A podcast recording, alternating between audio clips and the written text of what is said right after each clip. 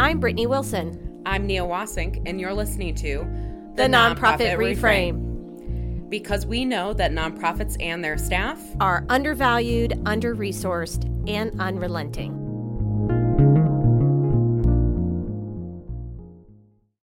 Welcome back to The Nonprofit Reframe. Happy Monday, folks. Happy Labor Day to all of our U S-based listeners. Uh, we are recording this on August thirtieth for release on September sixth. Hopefully, um, none, nobody's working.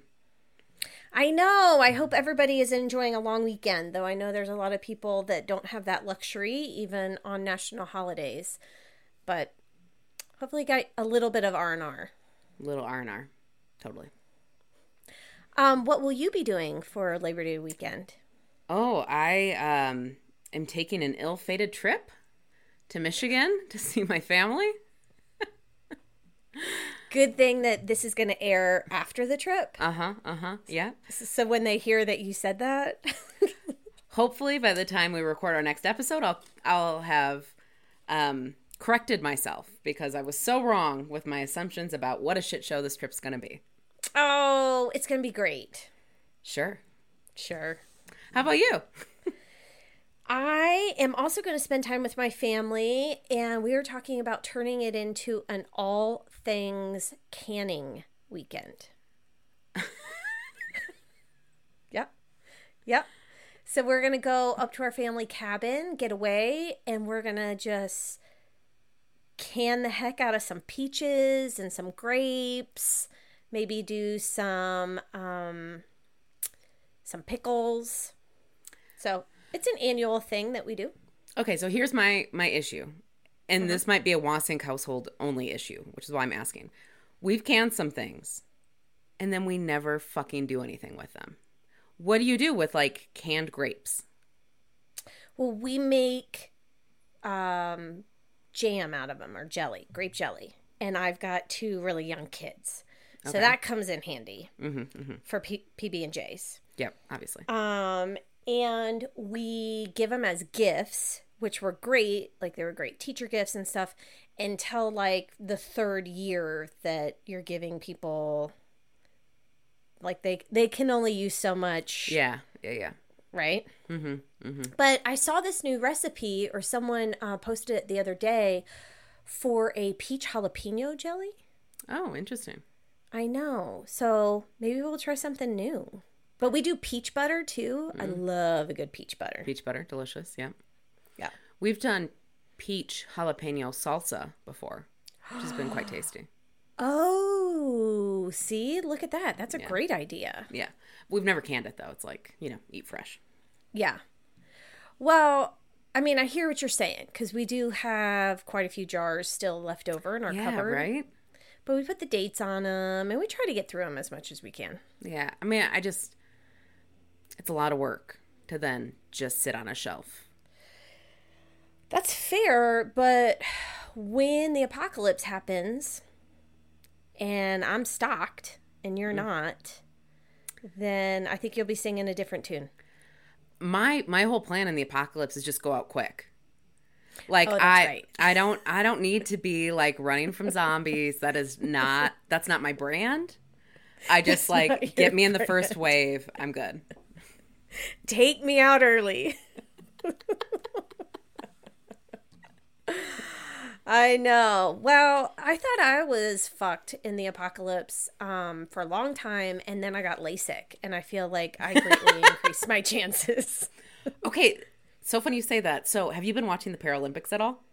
No. I mean, I've seen uh, snippets on uh, the news in the morning. Oh, my God. They are so fucking amazing. So I am amazing. Loving it. I, I'm watching it more than I I did the, the Olympics last month.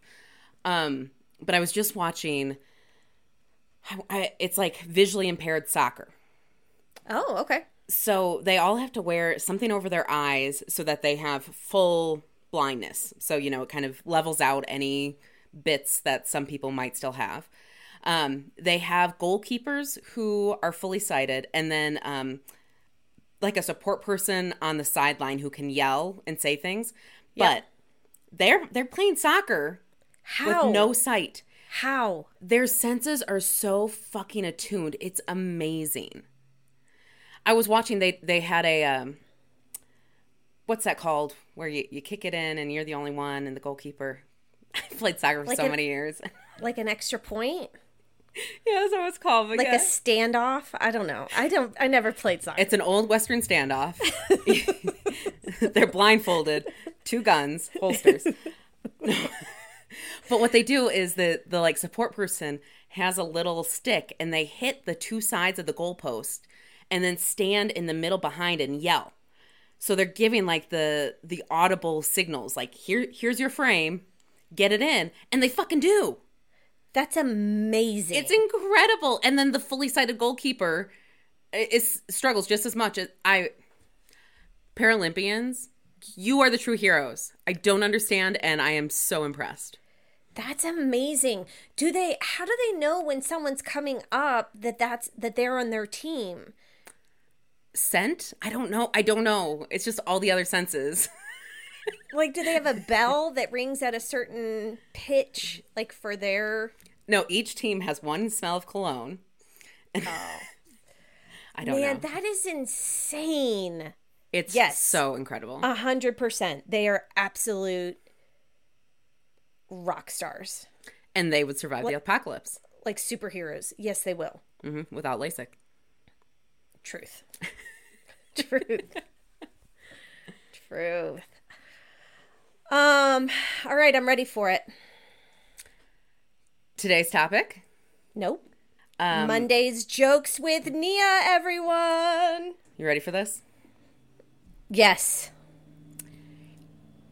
So, you know, I bike a bit here and there. You do. You do. You got to keep up with the maintenance, but the the most frustrating thing is that it gets more expensive to buy a tire pump every year. It's all that damn inflation.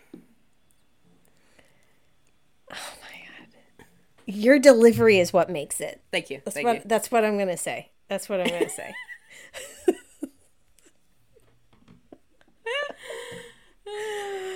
uh, I know so little about bikes, too. I'm like, why the hell are you buying a bike pump every year? Like, do they go out that quickly? I don't understand. You're really going through the mechanics of it all. Yeah. Oh, my goodness. Okay, what are we talking about today? Okay. This is part four of our board series. So we've identified the candidates.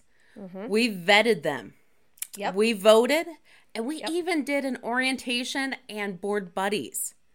How do we keep them on the board now? Today, we're talking board retention. Retention. Yes. So um, depending on your bylaws, you might have different um, board terms, right? Mm-hmm. And then, or not. I mean, I've talked to people. That if you don't have term limits, please get them. Please. Now.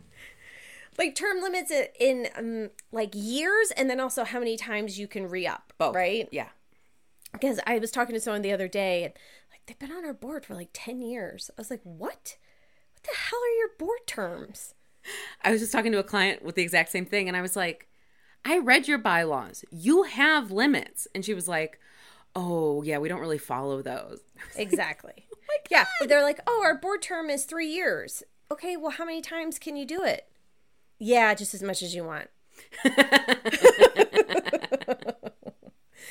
So, assuming that you have actual board terms, we're trying to talk about retention Um, for a full term. So how do you keep them for their full term so they don't leave early? Mm-hmm. And then how do you get them to renew Yep. when it's time to renew? So Brittany, in your Yes. experience, when people have cut their term short, um, and it's board related, right? Like people have family issues come up, totally get that. But when it's board or organizational related, what have been some of the reasons you've heard?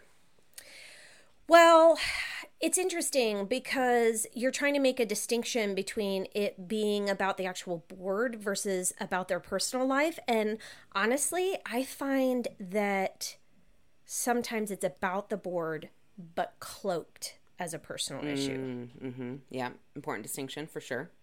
Right. Um, because it's a lot easier to say like, oh, well, my life just got more complicated, or, you know, this is, I just don't have, I got a promotion and I just don't have the time anymore, or whatever. And all that might be true, but I just feel like it, it's like where I've worked at places and people have left and they're leaving the organization saying like, oh, well, I've decided to go back to grad school, or I've just... And that's true, but like the reason they decided to do that is because they didn't see a future where they were. And mm-hmm. so they started looking at other options. And so I feel like the same is with board members, that when they are not feeling engaged, it just doesn't seem worth the time commitment. Mm-hmm. And so they find an excuse to gracefully exit. Nice. So engagement, like actually engagement. Having stuff to do. Mm-hmm. Right, but lack of engagement for being why they're leaving. Right, right. Mm-hmm. Right, so they just don't feel like they're useful. Mm-hmm. Yep. I don't really know what I'm doing. I don't feel helpful. I don't feel like I really know what's going on. Mm-hmm. Totally. That's a, that's a big one.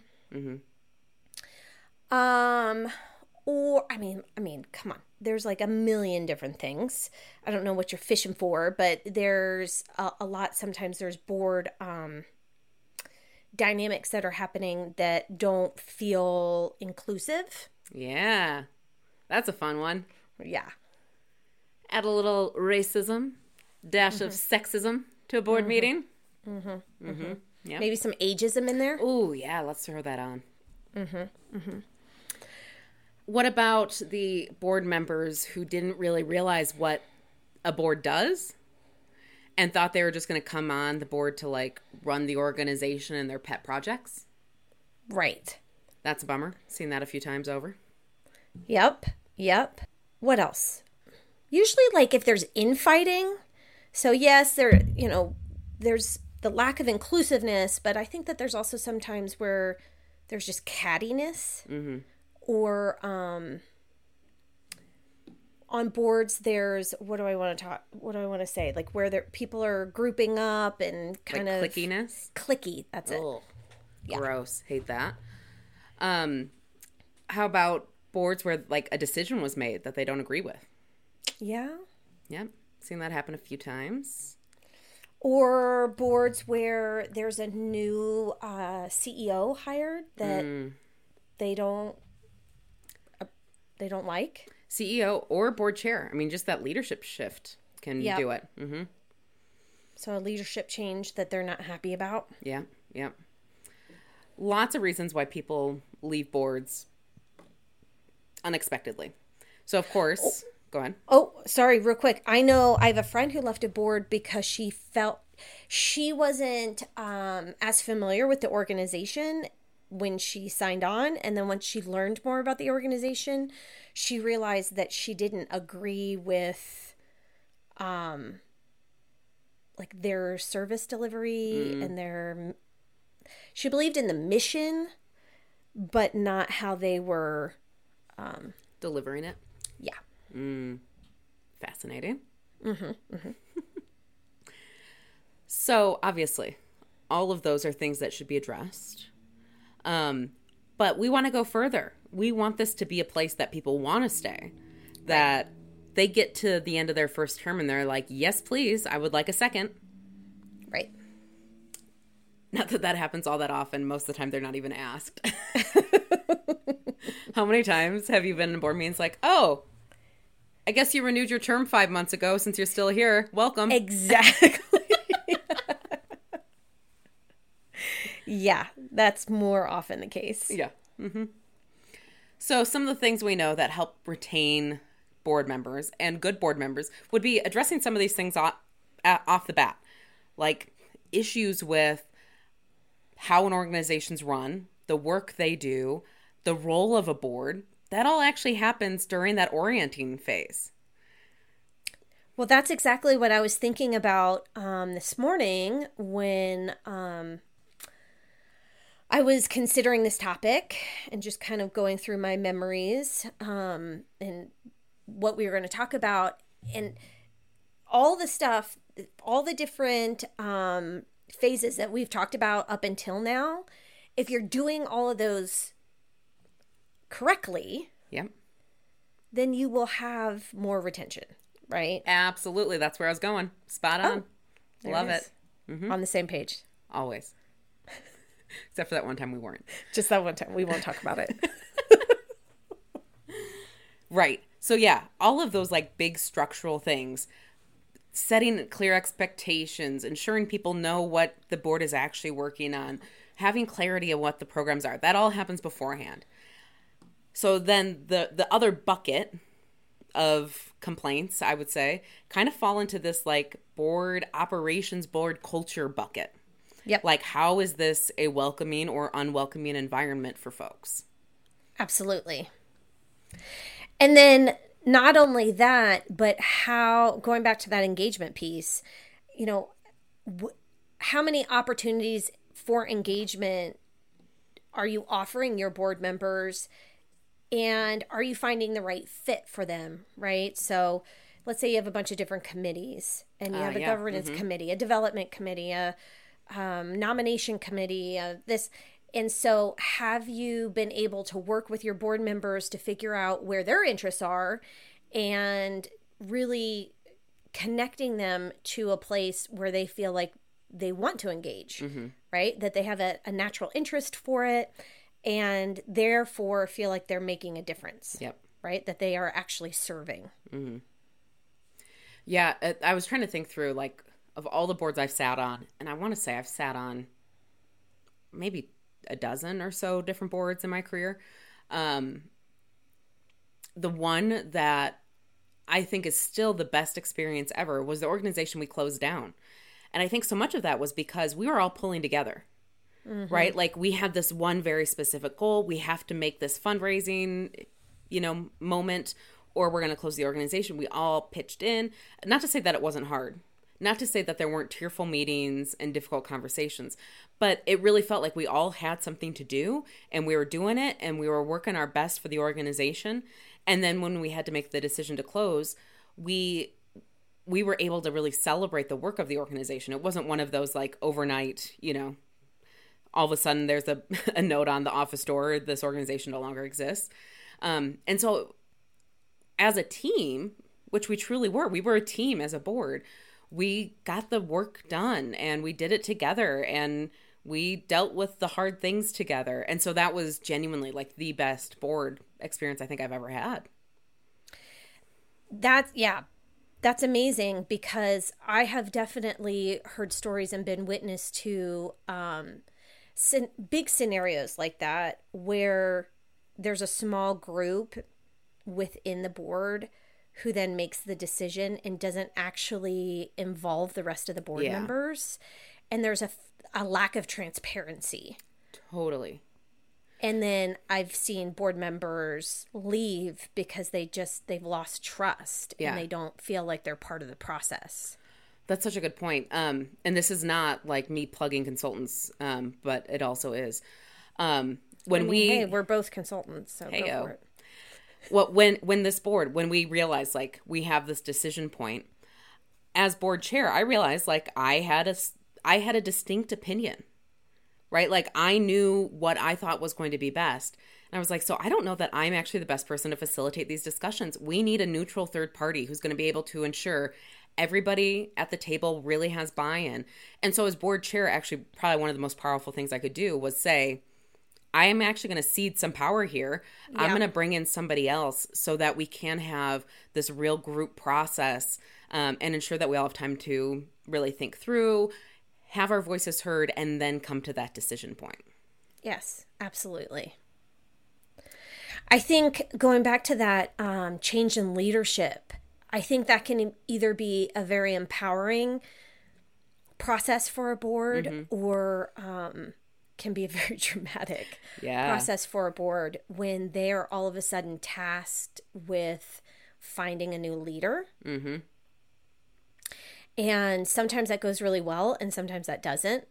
And I think that it's also really important, um, like to your point, of recognizing when it's outside the skill set or scope of who's currently on the board and making the decision to bring in a third party to help with that. Totally. Uh, you just tickled a memory in my brain. Um, I saw it. I saw you start to lighten, oh my light God. up. Okay, so I worked for this organization, my very first like paid nonprofit job. And our executive director had been around thirty years at that point. Mm-hmm. Um, and he was retiring, and he was partially retiring because they couldn't afford his salary anymore. Um, after thirty years, he was making a lot more. Now knowing what I know, he was not making enough, but neither here nor there. I'm sure. Um, but our board was not made up of nonprofit professionals, even business professionals. It was almost all teachers. Mm. And so we asked teachers to lead the charge in finding our new executive director. Yikes. Guess what teachers don't often have a lot of experience doing? Recruiting Recruit- and hiring. Yeah. um, and it was a shit show. I mean, the entire process was a shit show, but then their final hire was a real shit show. Um, and I'll just, okay. So she had never, she had never run an organization, much less a nonprofit. Um, and I'll just never forget the first board retreat she attended. Um, she, she saddles up with this big bag, and I've got all the materials. Like, I had prepped everything, printed things out. So I'm there handing those out, getting the food out. I'm like, what the fuck is she carrying in this huge bag? She had enough yarn with her to knit the city oh. of Detroit oh. their own sweaters. And she spent the board retreat making the board chair a pair of booties. What? Mm-hmm. Booties? Uh-huh. And so you, like, there were times when she needed to be, like, present and active, and she'd be like, wait a minute, I, I'm going to lose count as I'm knitting. Oh, my gosh. I can't believe I've forgotten this, this moment in my life. And afterwards, of course, uh, especially the board members who I had known for years now because I'd been working with them, they were like, was this a bad hire? And I was like, yes. Yes, it was. And let yes, me tell you what a bad supervisor she is as well. Oh. I, I think she lasted eighteen months, maybe. And then That's they hired so hard. somebody better. So it's so hard when you're trying and you're tasked with replacing someone who's been in the organization for that long, mm-hmm. right? twenty-five, thirty years. Oh, it yeah. happens all the time. Mm-hmm. And finding someone to come in and quote unquote fill those shoes. Yeah. Um, you just, you have all the things with change leadership. You know, you're going to have like turnover within the organization. Totally. And I feel like sometimes boards, I know we're kind of like off topic here, but I th- feel like sometimes boards don't recognize the bigger picture totally. of that and all the ripple effects. Yeah. Right. And especially if they're not clued in with staff, yeah. then they're not hearing the ripple effects. Mm-hmm. Well, you know, I was thinking, you know, so often we have these longtime executive directors who retire, who leave, whatever, and then you end up with a new hire that does not last long. I mean, like that yes. is the story. It's like the rebound right. after a really long – it's like you have a breakup and then it's like a rebound totally. before you find another fit. Yeah. And, I mean, we see it over and over and over again. What if, though, that is actually because the board is too complacent? Yep. You know, like they've just gotten comfortable. This person knows what they're doing. They're running the organization. They have been for decades. So they're not really clued into what's going on and the the issues that maybe staff are experiencing and others. And then they're asked to do this massive lift of hiring a new executive director when they're really probably pretty ill-equipped in that moment to do it. Absolutely. Well, and the other thing that happens, depending on the time frame of this, but usually, especially if they hire someone and that person doesn't work out, the board's role changes. Absolutely. Right? Dramatically. From being more of an oversight board to somewhat like a board that's more involved in the day-to-day because there's turmoil, right? Mm. And there's there's not a steady leader. And that, I think, is really detrimental to boards and people on boards feeling good about their experience because it blurs the lines of like, what is it? Like, what is our role? What is it mm-hmm. that we're supposed to be doing? And then they finally get a leader in there, right? Like mm-hmm. someone who's solid and, and a fit, and they don't pull back. Yeah, they can't transition back. Mm-hmm. Right. Yeah, we did get massively off topic with this. Totally. It's all all interrelated. It's all interrelated. Yeah, it's all boards. Well, in the sense that I have witnessed boards go through what we're just talking about and lose a lot of board members. Yeah, there we go. There it is. Thank you. Yeah. Yes. Yeah. Because it was such a shit show. Yeah. And it, it's a ton of work. So there's definitely board burnout through that. Um, when I see it go really well, it's because they've had some really great upfront conversations about the vision of the organization, the kind of leader they need to meet that vision, and then they hire for that. So by the time you've got somebody in that role, you're still thinking where where this new person's going to be taking you. And it's exciting, and you're engaged, and you have a role in it. And all of that leads to better retention. Yeah. What do you, this is kind of a hard right pivot. What do you think the last eighteen months mm. is doing to people's board experiences? It's so funny you say that, because I was just thinking about this after I had like three clients bring it up in the last week. Um, I'm seeing bo- more board members leaving. I am too. And they're citing these these same things. I don't know what I'm doing. I don't know that I'm helping. These meetings are a waste of my time. They're a waste of yeah. everybody's time. Yeah. And there there's like no relationship development either. Right. Right. I feel like How- that can't be understated. Like the need to bond as a group is important. I mean, it, it's such a unique structure that you get together once a month, maybe once every other month, and you make these massive decisions for the organization. Yeah. Not only do you need to like be tuned into what's happening, but you got to have some working relationship with the other people around the, the table. A hundred percent. And I hear that a lot, especially in these boards, these bigger boards that have twenty plus people. Oh, yeah. And they're like, I don't even, I talk to board members as they're leaving. They're like, I don't even really know anybody on the board. No. And they've been on it for two or three years. Mm-hmm. And how sad it is that they keep showing up for these meetings and yet have never had an opportunity to really connect yeah. with anyone on a personal level. Totally. Well, yeah, let, let's let's pull on this thread a bit more. Like, let's talk about what actually happens in board meetings. Okay, the worst board meetings are the ones that are just fucking verbal reports of the thing that I already read in the board packet. Yes. Why one hundred percent the yeah. fuck are we spending ninety minutes on that? For sure, for sure, for sure. And I think part of the reason is because the alternative is to have these big strategic discussions, and that's scary, and that's harder to facilitate and harder to manage in these board spaces. Well, especially in the virtual space, because that's, you know, when I asked the question about the last eighteen months, clearly I'm, you know, speaking to the fact that most, well, all of them have had to go to a virtual format. And in some cases, I have seen attendance greater than it normally is because it's mm-hmm. more accessible. It's easy. Right. Yeah. And so I would think that if they are attending more of the board meetings more consistently, then they would feel more involved. Mm-hmm. But there's this other piece that you brought up that I think is huge, which is that interpersonal piece that is being dropped mm-hmm. in this virtual space. Yeah. And so, and because they're not meeting in person and one-on-one and having those, you know, random conversations on the way in and the way out and during breaks, those, like, for lack of a better term, like water cooler conversations, mm-hmm. I feel like people feel um, disconnected. Totally.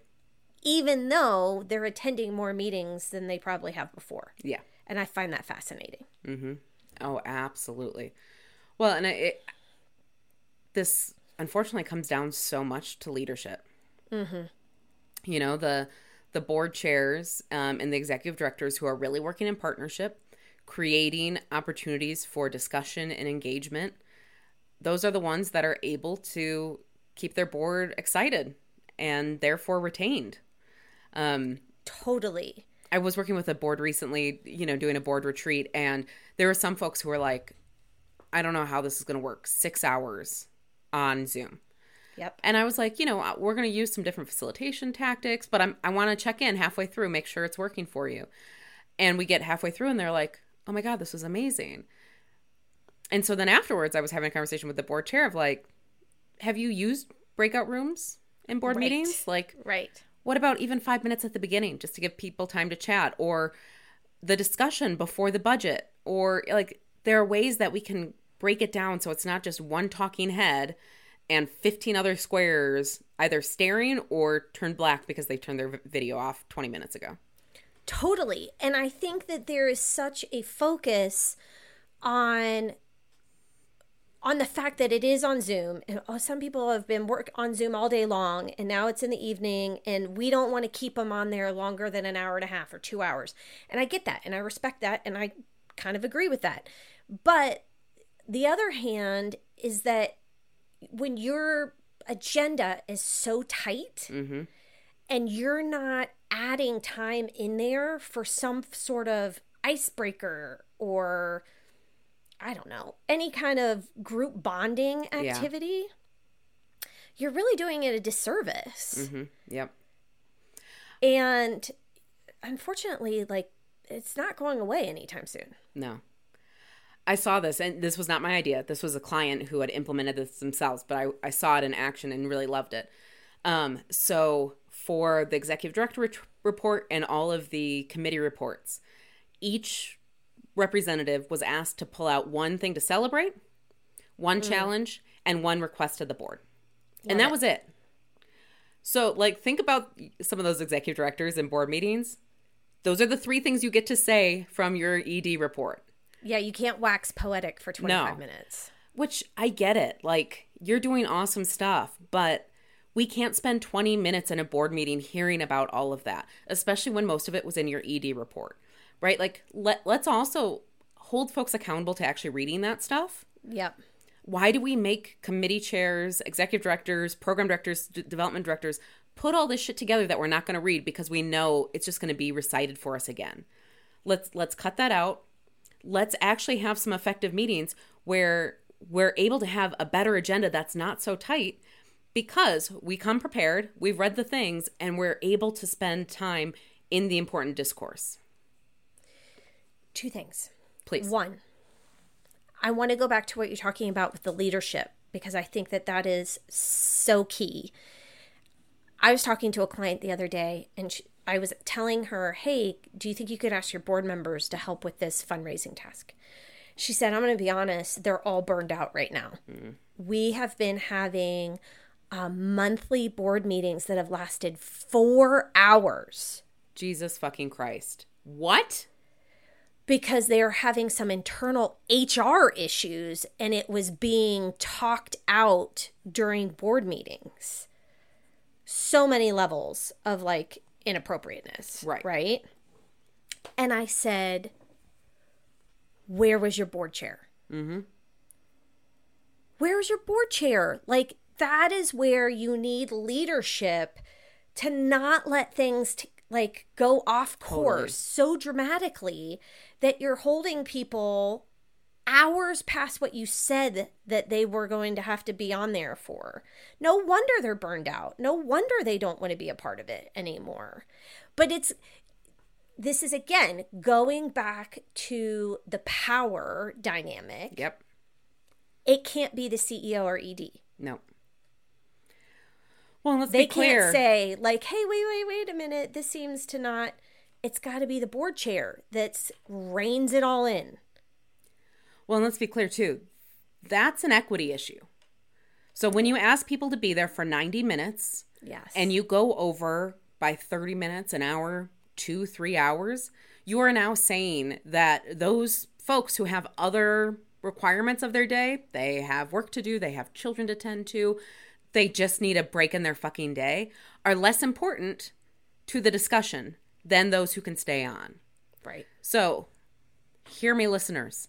If your organization is committed to equity, you cannot have board meetings that go far beyond the agenda time, and really ones that go beyond ninety minutes, period. Yeah. It's just inaccessible. And then the second thing I was going to say is, you want to increase your board retention? Do exit interviews. Oh my God, yes.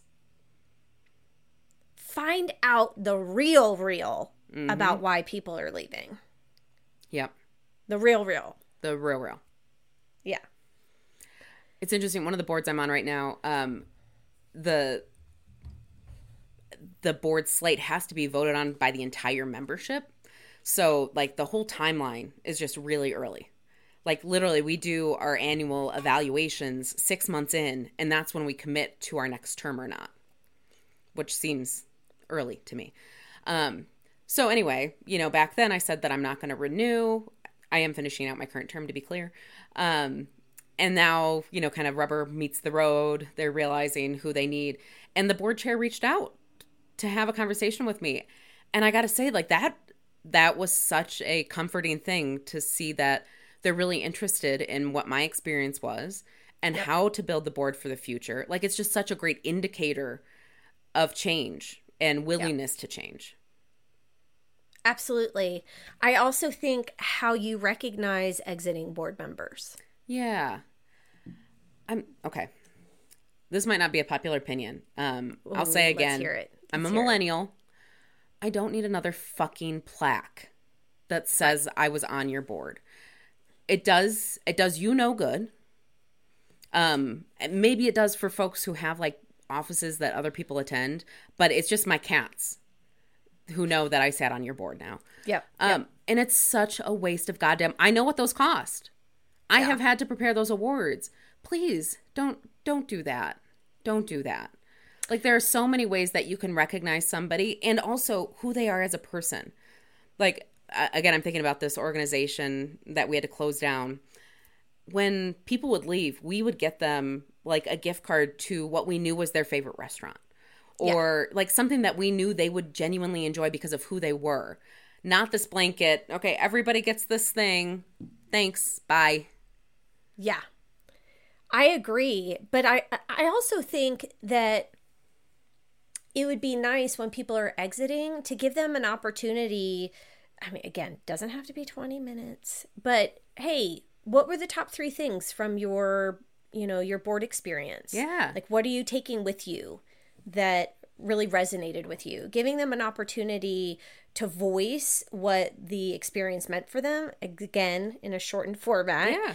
Um, because too often I've seen it kind of at the end of the meeting as an afterthought. Totally. Oh, by the way, this is Jane's last meeting today. Let's all just give her, let's clap for her Thank service. Jane. Yeah. Thank Jane. Bye, Jane. And you're just like, wait, what? What just happened? What just happened? Yeah. But again, that, that like moment of celebration signals to the other folks that it's a big deal and you're appreciated. Right. right? So right. it's not like both that celebration and the exit isn't necessarily as much about that person as it is about the other board members who are currently on the board and continuing to improve it for them. Yes, because it's also it when it's just an afterthought, then you're like, well, it doesn't really matter if I'm here or not. Mm-hmm. Like yeah. I can leave and it's no big deal. Yeah. Like they don't care. Totally. Yes. Um, you made me think too about um just the those dynamics that we see in board meetings that aren't healthy or helpful, um, that we often don't talk about. Mm. You know, we, we mentioned at the top of the hour, top of the hour. What what is this? The evening news? Coming to you live at the top of the hour. Goddamn. Uh, at the beginning of the episode, we were talking about how things like racism and sexism can get in the way of having productive boards. And we've mentioned this plenty of times, right? Like if you're recruiting um, for more racially diverse boards in the future, you have to start working in that culture now. Well, all of that stuff ekes through though. Mm-hmm. Like even if your board is currently white, if folks are making racist comments, that contributes to a really unhealthy board culture. So yes. it's not just like you need to do that if you want people of color to one day join your board. It is also about like fixing it now for those who are currently on your board. Well, yeah, absolutely. And if somebody feels like they don't have a voice, right? Mm-hmm. They're not always going to say that. Right. Right. Especially if there's twenty people on your board and someone's just quiet, they're mm-hmm. like, oh, they must, they're introvert, yeah. you know?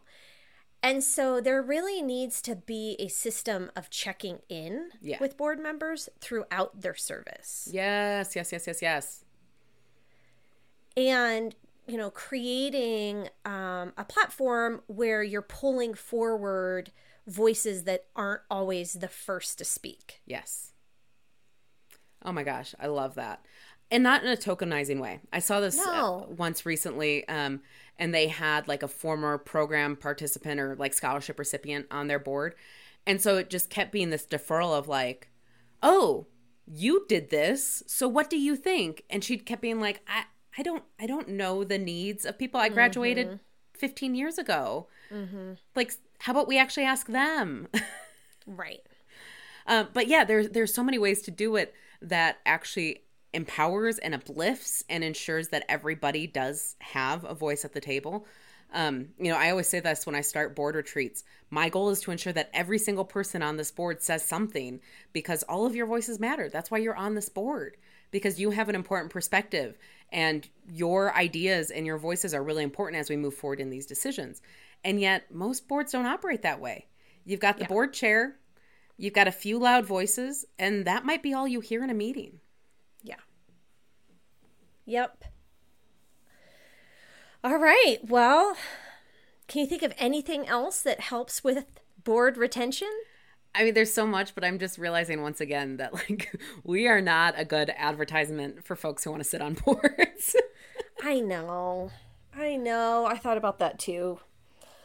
Um, but I hope that it doesn't scare people away. I hope that it informs people, right? Yeah. And educates them so that if they ever do decide to take on that type of volunteer time commitment, that they're doing it with eyes open, that they are, they know what to ask for if they're not given it, right?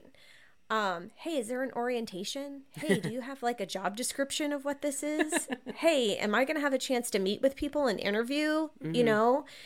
Um, And that, that hopefully makes for better board members, because at the end of the day, I was thinking about this this morning, we just have a real problem with boards. Yeah. I'm sorry. I can't sugarcoat it. And I know that people sometimes listen to our podcast and they think that we're just shitting on board members and poor board members, they're volunteers. And, and that's why I think we try, when appropriate, to take accountability for the organization's side of things, right? Mm. When they have failed to do their job to set board members up for success. Um, but I just, I mean, you know it. It's like client after client I that I talk to, their board is a mess. Well, in all the situations we're talking about today, like there's somebody who's been victimized on the other side of that. So yeah. what we're trying to address is actually this larger systemic issue within nonprofit boards that isn't serving them and isn't serving the individual board members either. Like right. n- nobody can say that an ineffective board just impacts the organization. It impacts right. everybody sitting around that table. And I was just checking my notes. You know, the one other thing that helps with retention is an annual board, board assessment, mm-hmm. right? Like where the board can really look and say, here's where we're, we're strong. Here's where we're growing. Here are the areas where it's not so good. Um, and having that done anonymously so that people can be really honest and the board can continue to benchmark, right? Like that's part of what should then develop their next year's board plan.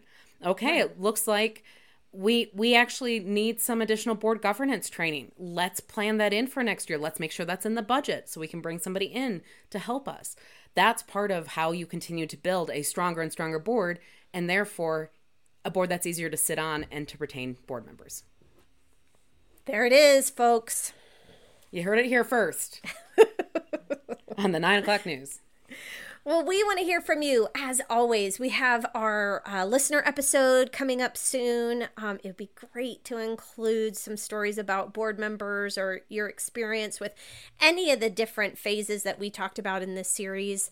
Um, but especially if you've listened to this episode and you have thoughts on retention, or if you're seeing trends. We had no data to back up what we said about board members leaving right now. It's strictly anecdotal, um, but we would love to hear from you if you're seeing the same thing or if we're just making shit up. Add to our data set. Email us, nonprofitreframe at gmail dot com. Make sure you're following us on Facebook and Instagram at nonprofitreframe. And don't forget to support your local nonprofits. Give and give generously. Thanks, folks. We would like to thank our sponsors. Mission Launch is a Colorado-based nonprofit consulting firm focusing on fundraising and board governance. You can learn more at mission launch co dot com, and Jake Walker Music, who provides our theme music. You can find him at jake walker music dot org. Thank you so much.